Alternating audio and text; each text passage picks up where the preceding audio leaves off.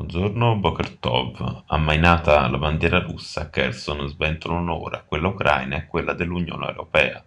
Negli articoli da fronte l'esultanza della popolazione locale dopo mesi di angoscia e lutti senza luce, acqua e internet al freddo isolati, ma chi è rimasto a Kherson ora si sente felice e libero, scrive tra gli altri il Corriere della Sera.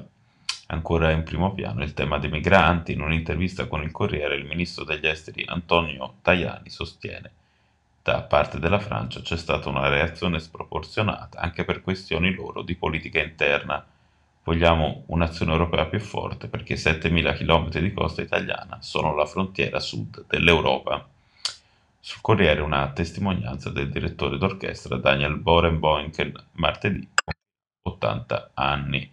Tra i miei ricordi, scrive, ci sono anche un'esibizione da solista al Museo di Tel Aviv e un'audizione per l'Orchestra Filarmonica di Israele. Avevano deciso di invitare me e a quel concerto tra il pubblico c'era niente meno che David Ben Gurion.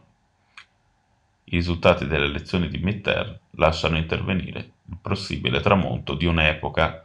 L'esito politico è già cristallino, ad uscire sconfitto è stato il tentativo di Donald Trump di sorgere, trasformando il Partito Repubblicano in una forza populista sovranista all'analisi del direttore di Repubblica Maurizio Molinari.